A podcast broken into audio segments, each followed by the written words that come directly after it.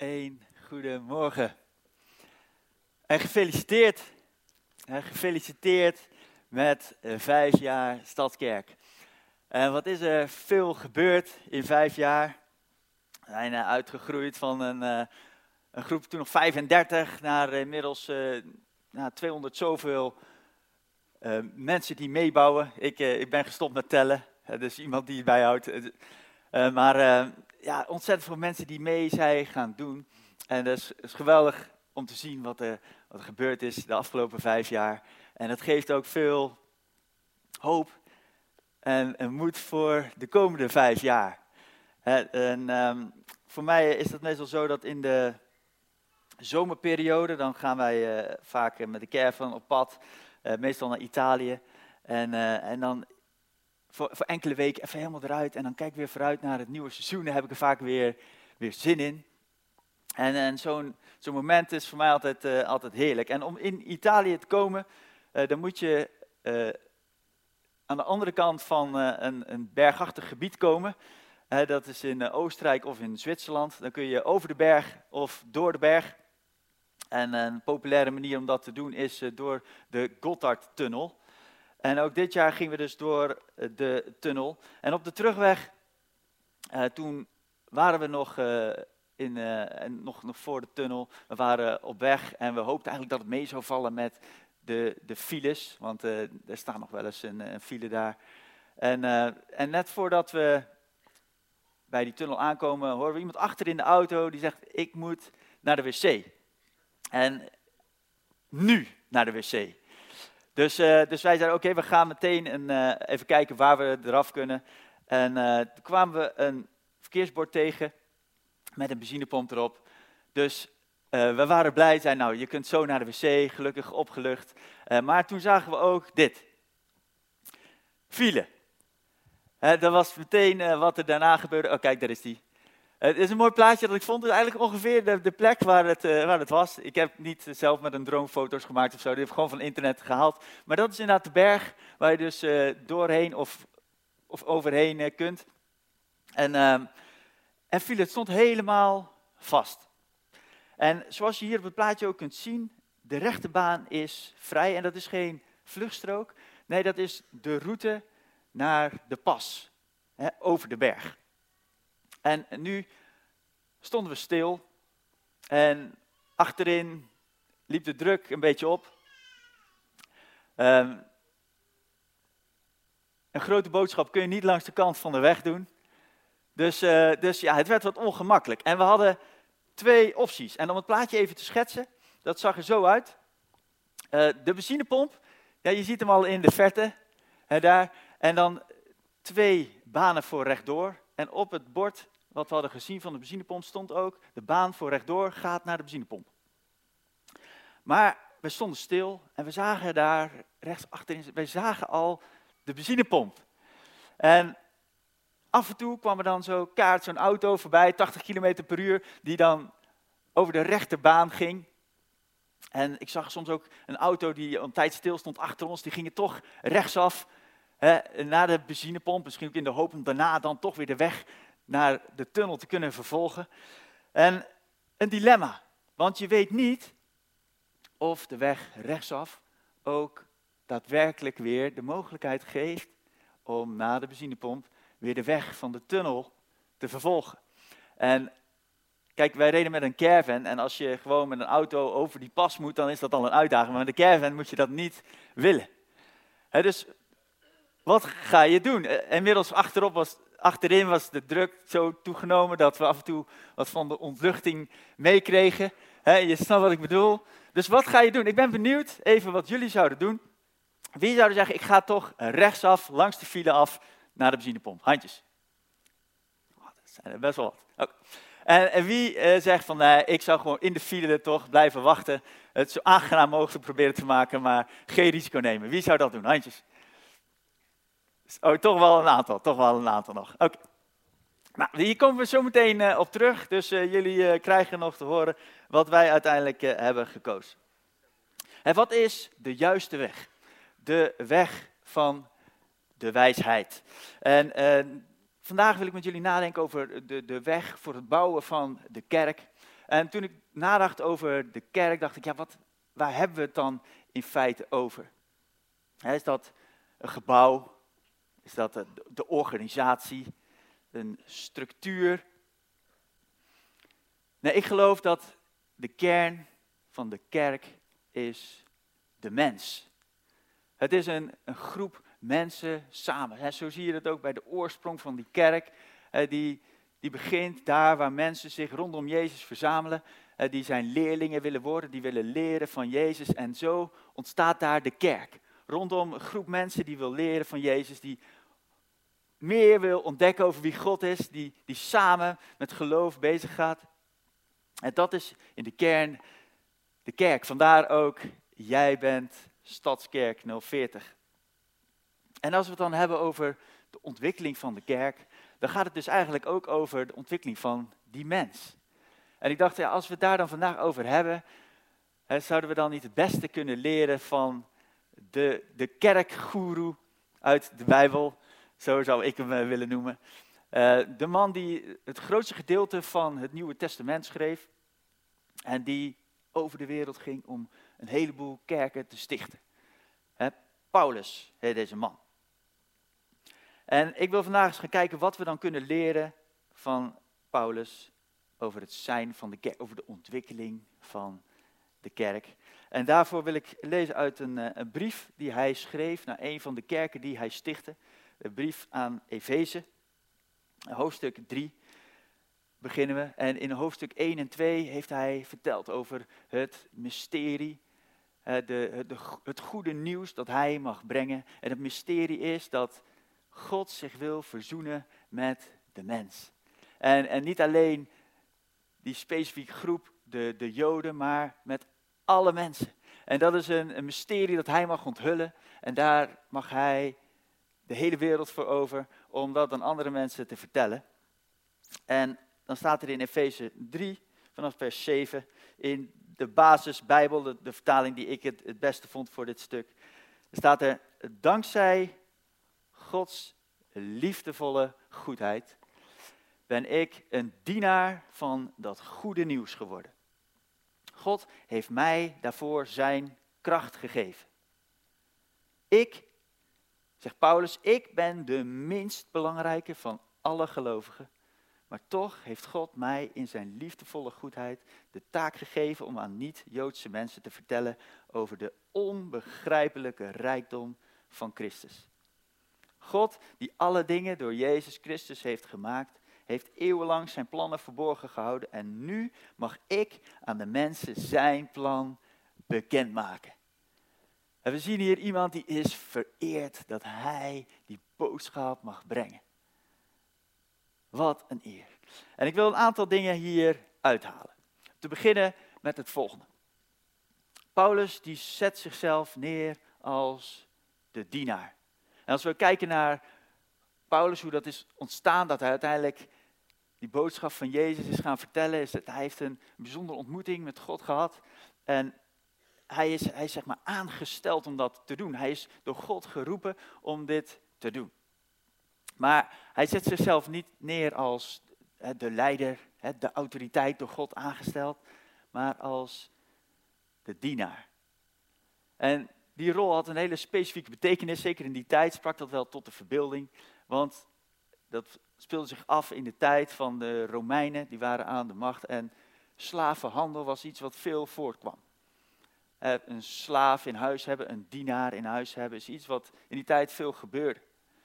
En Paulus kiest dus heel bewust die rol om aan te geven waar hij staat ten opzichte van dat goede nieuws wat hij mag brengen.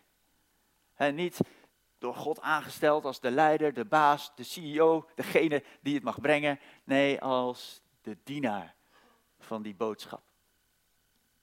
En als we dat zouden vertalen naar hier en nu, de dienaar zijn. Eh, ik heb het even gegoogeld, eh, wat er dan uitkomt. Eh, iemand die voor zijn beroep een rijk of hooggeplaatst persoon in het dagelijks leven helpt en ondersteunt. Nou, gelukkig hebben we niet meer zoveel te maken met slavernij, een beroep, maar iemand helpen en ondersteunen. is dat een uh, populaire job? Ik kan me voorstellen dat een paar jonge mensen in de zaal denken, ja, daar hebben we robots voor tegenwoordig. Waarom, waarom zou iemand dat doen? Misschien wel terecht dat je dat denkt. En nog iets anders wat ik eruit wil halen, wat Paulus hiermee doet, is hij geeft ook heel duidelijk weer, ja, hier heb ik een boodschap, de, de rijkdom van Christus. En die boodschap is niet van mij. Ik mag alleen die boodschap dienen. Hij schetst een heel duidelijk beeld. Ik ben niet de eigenaar, ik ben de dienaar. En dan zegt hij, ik ben de minst belangrijke van alle gelovigen. Herken je wel van die mensen die zichzelf zeg maar, net even iets te belangrijk vinden? Voordat het eh, ongemakkelijk wordt hier, je hoeft niet meteen die persoon aan te kijken. maar je, je, kent ze wel, van die mensen die, ja, die, die een beetje naast zijn schoenen lopen, waarvan je denkt, ah, doe maar een beetje, beetje rustig aan. Deze Paulus zegt iets heel anders. Die zegt, ik ben de minst belangrijke van alle gelovigen. En ik kan me voorstellen dat je denkt, ja, deze Paulus die ging de wereld over, die heeft meer dan de helft van het Nieuwe Testament geschreven. Die, hè, is dit niet een beetje te bescheiden? Of dat je denkt, ja, is het niet een beetje valse bescheidenheid? Hè, de astronaut die zegt, ik maak af en toe een reisje. Hè, je gaat snotverdorie naar de maan, kom op. Wat, is hè, wat is dit nou? De, de allerminste van alle gelovigen, zegt En als we dan die brieven van Paulus lezen, dan zien we dat dat veel vaker voorkomt, dat hij dit zegt. En in een van die brieven schetst hij ook waarom. Hij vertelt daar ook iets over. En hij zegt, pas op het laatst is Jezus ook aan mij verschenen. Aan het misbaksel dat ik was. Want ik ben de minste van alle apostelen. Ik, waan, ik ben de naam apostel niet waard, omdat ik Gods gemeente heb vervolgd. Maar alleen Dankzij zijn genade ben ik wat ik ben. En elke keer zien we door de regels heen dat die Paulus die is onder de indruk van het feit dat hij mag zijn wie hij is, dankzij wat God voor hem gedaan heeft. Hij keek naar zijn eigen leven en hij maakte keuzes. Toen hij zelf de regie had over zijn leven, toen ging hij een kant op waarvan hij nu zegt, ja, ik was een misbaksel. Het is, het is dat God aan mij verschenen is en daardoor ben ik wie ik ben. En elke keer komt hij daarop terug. Dat is wat hij vasthoudt. Alleen dankzij Gods genade. Alleen omdat God zo goed voor mij is, ben ik wie ik ben. Ik ben helemaal niets. Ik ben wie ik ben, dankzij Gods genade. En hoe is dat uh, hier en nu? Ehm, hoe is dat in onze maatschappij? het feit van de minste zijn, is dat iets wat, uh, wat, ons, wat ons aanspreekt? er wordt regelmatig onderzoek gedaan naar de ontwikkelingen in de maatschappij en dan lezen we over een zelfgerichte maatschappij. Geïndividualiseerd. En er is iemand die heeft hier uh, een, een tijd onderzoek naar gedaan. Uh, dat is uh, professor Dr. Jan Derksen. Niet te verwarren met Johan Derksen. Hij, dit is een professor in de klinische psychologie. En die stelt dat wij als samenleving in de afgelopen 25 tot 30 jaar steeds narcistischer zijn geworden. En, en dan heeft hij het niet zozeer over uh, mensen met die persoonlijkheidsstoornings, narcisme, maar meer over de samenleving als geheel, die steeds meer van die trekken laat zien. Die steeds meer zelfgericht is. En hij zegt dat komt door een verandering in, in opvoeding. Uh, dat komt omdat de, de, het individu steeds meer centraal staat en wordt aangemoedigd en wordt verheerlijkt bijna. Uh, en omdat we steeds meer gefixeerd zijn op uiterlijk en, elkaar, met elkaar vergelijken. En hij schetst, we hebben een, een beeld van alles is maakbaar. Succes is eigenlijk de enige optie. En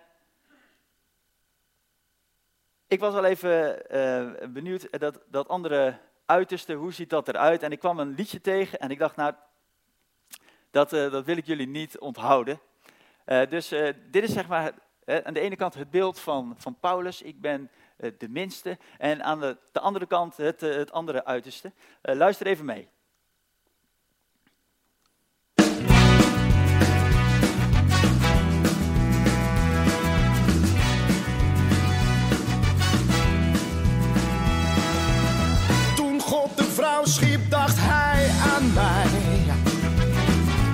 Moest iets moois worden voor aan mijn zij. Yes, mooi hè? Ja, ik, ik, heb bewust uh, de, de zanger er maar even niet uh, bij gezet, want daar gaat het mij niet om. Ik, ik moet, uh, je kunt je natuurlijk afvragen, hoe kom ik bij zulke soort muziek? en ik, ik zal heel eerlijk toegeven dat ik heb wel een kleine voorliefde voor, voor Nederlandstalige muziek en het volkslied en ook de zeer matige teksten. Uh, die komen wel eens voorbij en zo kwam ik dit dus tegen. Uh, en als er trouwens iemand is die de zanger heeft herkend, dan wil ik die zo meteen wel even de hand schudden bij de koffie.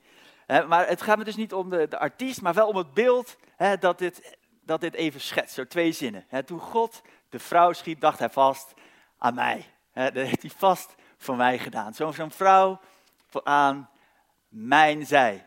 jezelf als middelpunt van het universum. Ten opzichte van hier, die Paulus die zegt, ik ben de minste van alle gelovigen. En als je jezelf ergens zo hier zou moeten plaatsen, waar, waar sta jij dan?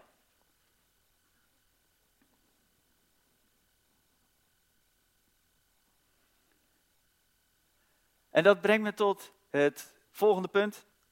Het derde punt dat ik uit eh, deze tekst zou willen halen. En dat is, God heeft mij daarvoor zijn kracht gegeven. Als je uitgangspunt is jezelf centraal, is het, het risico dat er bestaat ook wel dat je het idee hebt dat alles rondom jou beweegt zoals jij dat wil. En dat je zelf die controle hebt, dat je het zelf voor het zeggen hebt. En we zien hier een Paulus die zich klein maakt, die zichzelf, zeg maar, even wegzet als ik, ik ben de minste, ik, ik verdien het niet. Maar die Paulus zegt wel, ik kan leunen op Gods kracht. En als we zien wat die Paulus heeft bereikt met wat hij, hij wilde doen, kerken stichten, hè, dat is enorm succesvol geweest. En hij zegt dat is doordat Gods kracht door mij heen kan werken. Het drie dingen uit deze tekst. Niet de eigenaar, maar de dienaar. Niet jezelf centraal, maar God centraal. En leunen op Gods kracht. En nou ben ik wel even benieuwd naar jullie beeld hierbij. En uh, daarvoor heb ik een uh, Mentimeter gemaakt. Dus als je je telefoon bij hebt, uh, pak hem er even bij. Ook als je nu denkt van nou, ik ben meestal te laat met zulke soort dingen. Ik zal even wachten. He, pak je telefoon er even bij. En dan ben ik benieuwd naar jullie input hierop. En ga naar menti.com. En daar kun je dan de code intypen die je hier op het scherm ziet. Rechtsbovenin. Kijk, er komen al mensen binnen.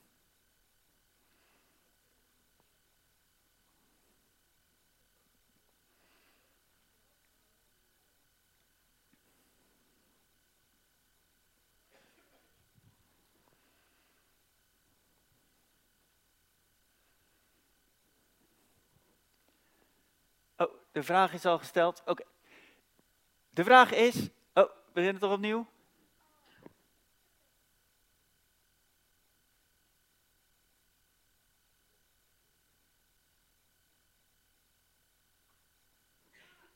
Gaan we opnieuw beginnen?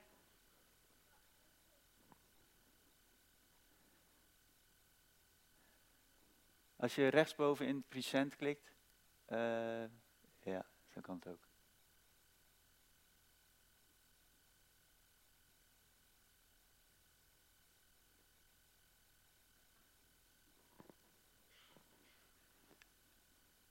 Ja, we kunnen er weer in? Oké. Even kijken. Nou, ik zie dat de vragen, die zijn al beantwoord. Um, de vraag was, ik ben net iets beter in autorijden dan de gemiddelde autobestuurder. Nou, dan hebben we 63 mensen hier die zeggen, ja, dat, uh, dat klopt, dat ben ik, die betere autobestuurder. En 45 uh, uh, mensen die zeggen, nou, nee, dat ben ik niet. Dat zijn waarschijnlijk nou, iets, iets eerlijkere mensen. Maar goed, vraag 2.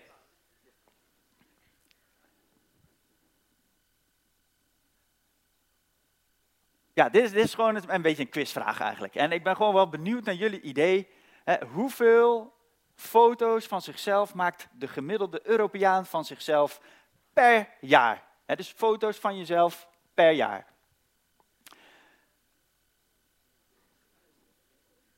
Kijk eens aan. 3, 30.000 zie ik zo staan. Ik weet niet wie dat heeft uh, geschreven.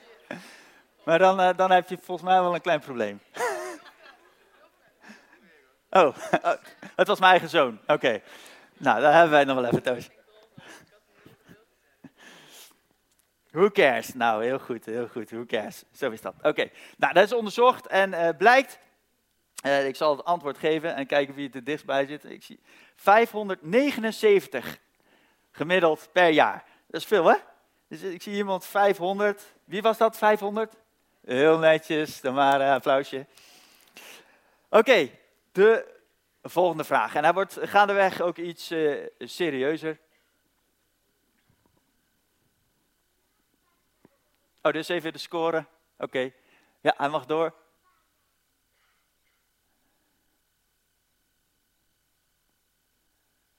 Ben jij liever de baas of de dienaar?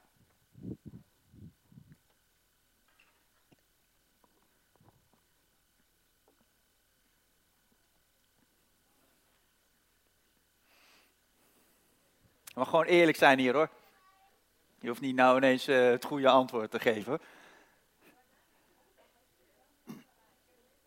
Oh, wat hebben wij ongelooflijk brave mensen hier.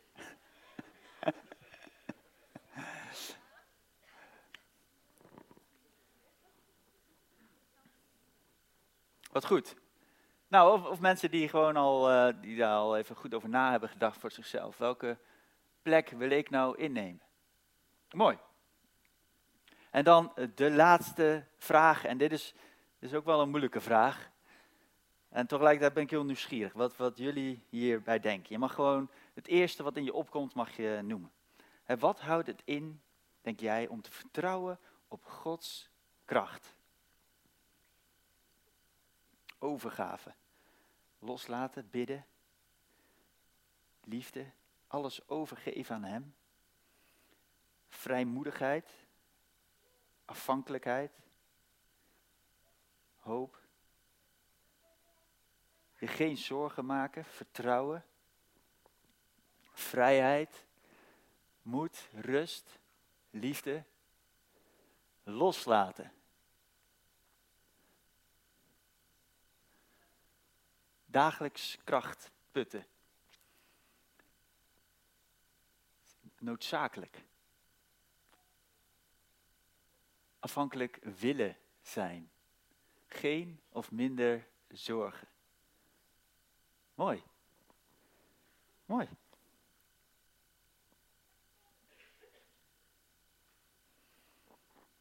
Hij mag uit.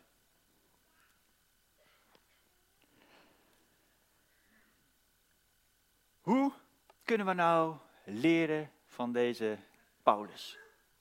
Als we deze dingen nou eens even nemen en kijken naar hoe kunnen we dat vertalen naar onszelf. Nou, we hebben, we hebben gezien dat uh, hier binnen Stadskerk uh, zijn veel mensen toch die zeggen van, oh ja, weet je, de dienaar of de baas. ik, ik wil toch wel kiezen voor zo'n plek als dienaar. Mensen die misschien ook al bij Paulus eerder hebben gezien en die ook de kracht van dat dienaarschap zien. Maar er ook een hoop mensen die zeggen, ja, ik ben liever de baas. En, en dat snap ik ook wel. En want dat, dat klinkt wat aantrekkelijker. Ik, ik heb iets voor het zeggen. Uh, en ook het feit van controle klinkt best aantrekkelijk. En iets wat je veel ziet gebeuren, ook zeker bij vrijwilligersorganisaties, is dat mensen die, eh, die zetten zich, zich daarvoor in, niet zozeer omdat ze er geld voor krijgen, maar omdat ze iets belangrijk vinden. Omdat er iets waarde toevoegt. En wat je vaak ziet gebeuren is mensen die zich daar dan kaart voor inzetten en, en daar veel voor geven. Hè, dan wordt het ook een beetje jouw, jouw dingetje. Hè, kijk bijvoorbeeld naar, uh, naar een voetbalclub. Hè, de terreinknecht die al twintig jaar het gras maait op de club. Hè, als het gras dan net ingezaaid is en jij gaat daar voetballen, dan, dan komt hij gewoon achter je aan. dat is, dat zijn, zijn dingetje. En je ziet het heel vaak gebeuren. En dat is natuurlijk ook voor ons als kerk van belang. Uh, Elle en ik die waren een, uh, een, podcast aan het luisteren samen. Afgelopen zomer, ze allebei een oortje in. En uh, we hoorden iemand vertellen, die was, die was aan het uitleggen waarom hij ervoor gekozen had om een dag minder betaald werk te doen. En dat had hij een jaar daarvoor ook al gedaan, dus hij werkte inmiddels drie dagen betaald, zodat hij die andere dagen onbetaald werk kon doen. Waar hij heel veel voldoening uit haalde, waarbij hij andere mensen kon helpen, waar, ja, wat, wat, die eigenlijk, wat heel veel waarde toevoegt in zijn leven.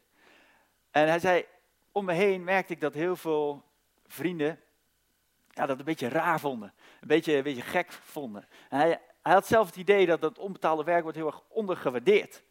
Terwijl ja, hij deed er juist een betoog voor. Dat is iets wat voor hem ontzettend waardevol was.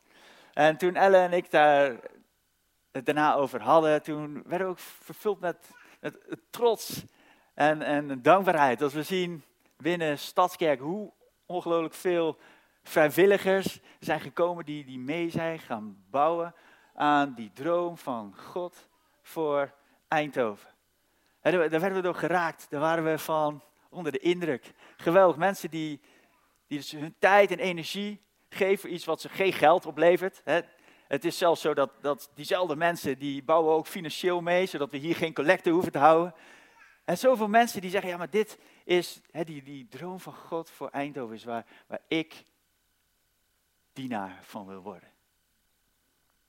En voor ons is ook van belang om te beseffen dat hoeveel tijd je er ook in steekt, hoe, hoeveel je er ook voor gaat, het, je wordt nooit de eigenaar. Het kan nooit jouw ding worden. Je bent altijd niet eigenaar, maar dienaar. En hoe komt het dat, uh, dat gemiddeld gezien zo'n 70%, en hier in de Stadskerk valt het nog mee, 70% van de mensheid zegt, ik ben een betere chauffeur ik kan beter auto rijden dan de gemiddelde bestuurder. Nou, hier in het stadsgebied waren er toch ook wel een hoop mensen eh, die zoiets hadden van, nou, dat, eh, nou, dat past wel bij mij, hè, de, de meerderheid zelfs. Uh, en gemiddeld gezien is daar, zoals onderzoek naar gedaan is, dat zo'n 70% van de mensen. En dat wordt veroorzaakt door wat ze de overconfidence bias noemen. Uh, zelfoverschatting. Je, je overschat jezelf een beetje. En er zijn natuurlijk mensen hier die denken van, oh, dat geldt niet voor mij. Voor wie geldt het niet? Wie heeft daar geen last van, dat overschatten? Oké, nou, waarschijnlijk zien jullie het ergste. Uh, iemand die daar, die daar geen last van lijkt te hebben is die Paulus. Die Paulus die zichzelf wegzet als de dienaar. Die zegt, ik ben de minste.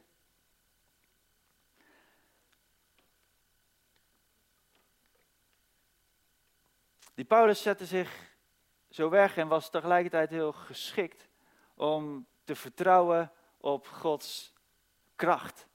En als ik iets heb ontdekt in de afgelopen vijf jaar Stadskerk, is het vertrouwen op Gods kracht is iets wat soms lukt en soms niet. Althans, dat geldt voor mij. Eh, ik weet nog hoe we begonnen met zo'n klein clubje van 35 man met een droom voor een kerk in het Evelon. Weet je, dat ik toen ook wel dagelijks uh, weet je, het nodig had om, uh, om God op te zoeken en daarover te sparren, zodat ik, zodat ik mijn geloof bleef houden in, in wat we aan het doen waren. En, en dat ik daadwerkelijk ook wel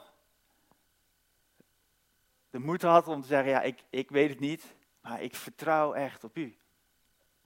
En ik weet ook dat er momenten zijn geweest waarin ik toch eigenlijk best veel zelf ben gaan doen. En veel, veel te veel als ik er achteraf op terugkijk. Ik dacht van ja, ik, ik, ik moet ook veel meer loslaten. En zo heb ik wel ontdekt dat vertrouwen op God is iets wat je kunt leren. En wat je ook elke dag weer opnieuw kan doen. En wat heel erg helpt is zo'n houding, zoals bij Paulus.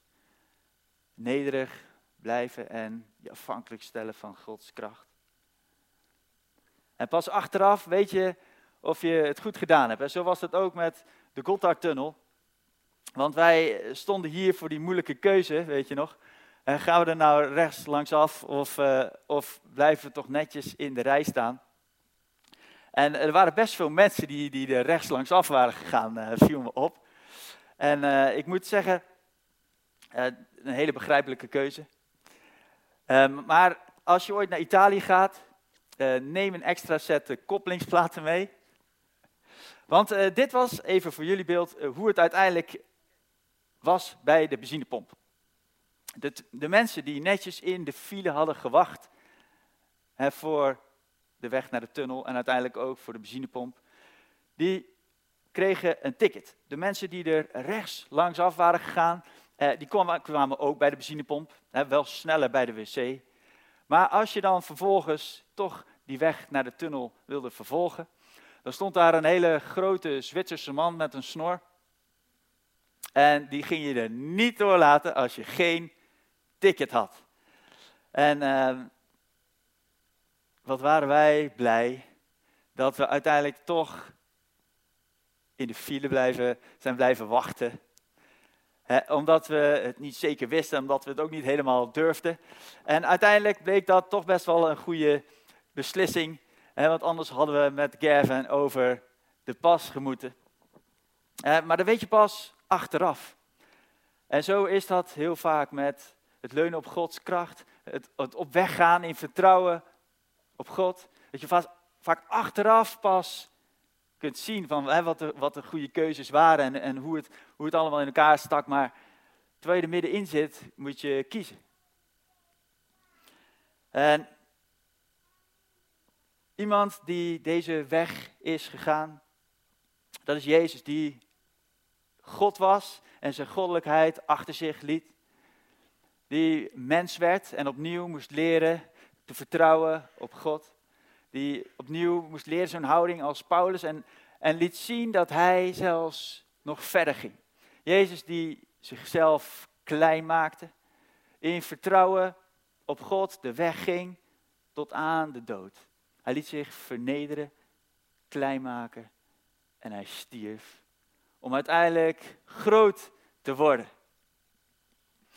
En vandaag is die, die uitdaging voor jullie.